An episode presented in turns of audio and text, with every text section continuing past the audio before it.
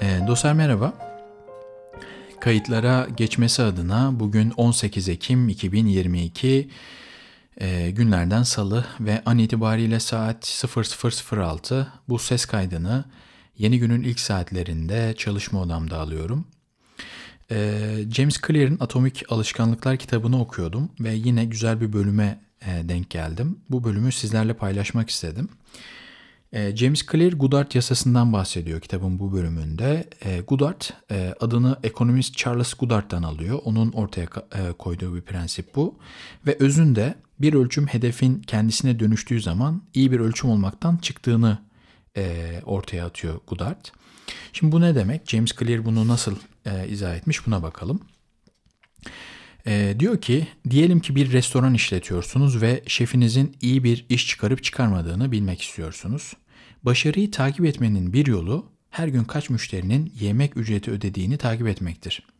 Daha fazla müşteri geliyorsa yemekleriniz iyi demektir. Daha az müşteri geliyorsa bir sorun olduğu ortadadır. Ancak bu tek ölçü yani günlük gelir size aslında olanların sadece bir kısmı hakkında fikir verir. Birinin yemek için para ödemiş olması ondan keyif aldığı anlamına gelmez. Hoşnutsuz müşterilerin bile hesap ödemeden gitmesi pek olası değildir. Aslında sadece geliri ölçüyorsanız yemekler kötüye gidiyor ve siz pazarlama, indirimler ya da başka metodlarla açığı telafi ediyor olabilirsiniz. Bunun yerine kaç müşterinin yemeği bitirdiğini ya da kaç müşterinin cömert bir bahşiş bıraktığını takip etmek daha verimli olabilir diyor James Clear. Belli bir davranışı takip altına almanın karanlık yanı davranışın arkasındaki amaç yerine sayıya güdümlenebilmemizdir.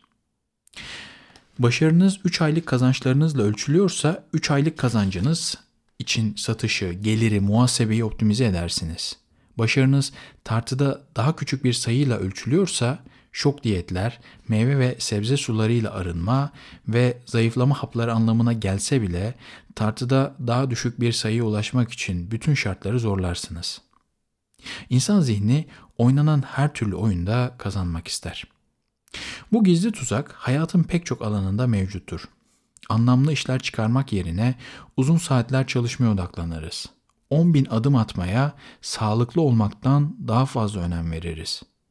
Öğrenmeyi, merakı ve eleştirel düşünmeyi vurgulamak yerine standart testler için bir şeyler öğreniriz. Kısacası ölçtüğümüz şeye göre optimize ederiz. Yanlış ölçümü seçtiğimiz zaman yanlış davranışı elde ederiz diyor James Clear. Aslında James Clear'ın bahsettiği ve adını da Charles Goodhart'tan alan Goodhart yasası bence hepimizin hayatında fazlasıyla yer alıyor. En basitinden yani e, üniversite sınavına hazırlanan bir genç için işte bir işte görecelik kanununu Albert Einstein'ın ortaya attığı görelilik kanununu ne kadar bildiğinin çok bir önemi yoktur onun için. Onun için önemli olan fizik netidir. Veya işte Cahit Arf'in Arf teoreminin e, detayında boğulmak istemez hiçbir liseli genç. Ama işte türev integralde kaç net çıkardığı ortaya koyduğu önemlidir. Veya James Clear'ın da bahsettiği üzere yani e, ne kadar sağlıklı olduğunuzun bir önemi yok. Önemli olan e, tartıya çıktığınızda işte iki hanelerde mümkünse işte e, 50'nin altında artık vücut kitle indeksinize göre bu değişebilir tabii. E, düşük sayılar elde etmek e, bu anlamda önemli olan.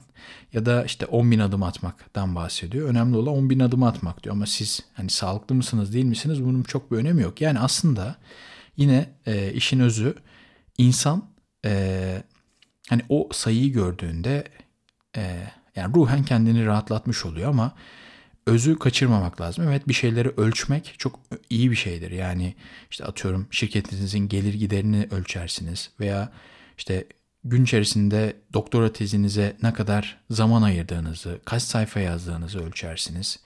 Bunlar önemlidir ama asıl önemli olan e, gerçek anlamda ne kadar ilerlediğinizdir. Yani bu bir doktora tezi ise e, zihninizde bunu ne kadar bitirdiğiniz, problemi ne oranda çözdüğünüzdür.